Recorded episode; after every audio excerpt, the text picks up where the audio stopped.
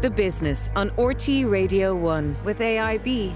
We know that your focus is on your business. That's why ours is on supporting you. Welcome back. Well, incendiary posts on messaging apps and social media platforms have been partially blamed for the violent clashes witnessed in Dublin city centre on Thursday night. The government announced yesterday that it will pass new laws uh, soon to tackle incitement to hatred on social media. But what steps should the companies themselves take? I'm joined by Liz Carolan, Executive Director of Digital Action. Liz, you're very welcome to the programme. First of all, the volume of material and the sheer scale of what's out there on social media, from the harmless to the harmful to the borderline to hate, is it possible for social media companies to manage all of that effectively? So I think there's a lot of challenges in the way that social media platforms and companies have been designed that do make it challenging.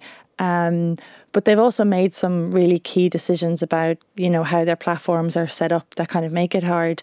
And there was a really interesting report out just this week um, isd the institute for strategic dialogue. So they looked at it's been over a year looking at um, in particular kind of extremist and far right activity on social media platforms in ireland. And they found that um, uh, platforms aren't enforcing the policies and the procedures and things that they have put in place. And we've seen a real decline obviously especially especially in Twitter, where a lot of the teams have been let go who look after this, but also across other platforms in the enforcement of those policies, which are kind of the company's ways of dealing with some of those fundamental design flaws in the way that they were set up in the first place. And it's always difficult when you don't get the regulation in at the start. So, for example, if there was heavy new regulation and really tough penalties in terms of monitoring hate speech on, on social media platforms, somebody might come along and say, well, we'll just set up a new one, a rival one. Yeah. And the regulation would have to catch those at the start to make sure from day one it's being applied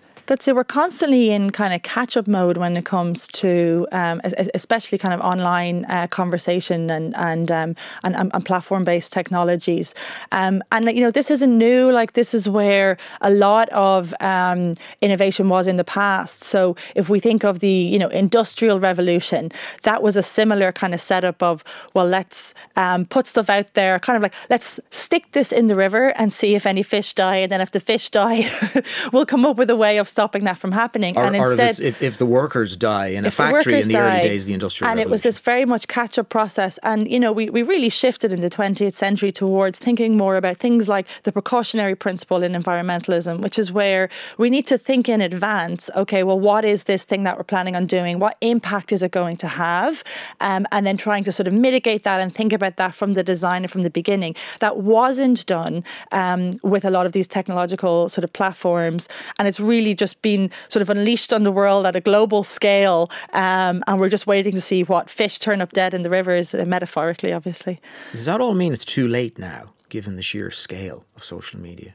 It's never too late. I think there's a sense that um, once things are in place, you know, and we're actually we're seeing this at the moment with some of the AI revolution. There's a sense that kind of one things that once things are in place and become really ingrained in our day to day activities, um, that it's impossible to then regulate. And and it's not true that it's impossible. It becomes politically a lot more difficult. Um, but we are seeing so the European Union is doing quite a bit of work at the moment in terms of trying to kind of backfill regulation and to to, to try work some of that that through. But it's very, very difficult to like, politically for the EU to get that to, to fly. Aside from the stick of regulation, is there one thing that social media companies could do right now and do better? So I mean, you know, I, ISD would, would talk about this enforcing the policies that they have in place, which are there for a reason. And I think this is especially acute um, in um, outside of the US. So what we, we tend to see, and there was some leaked documents a couple of years ago that found that 87% of the resources that were spent enforcing these policies was spent just in English speaking North America. And so, you know, this this pittance really being allocated to enforcing these policies, which they know are needed elsewhere and it is clearly a global phenomenon. Liz Carolan, Executive Director of Digital Action, thank you very much for joining us on the programme.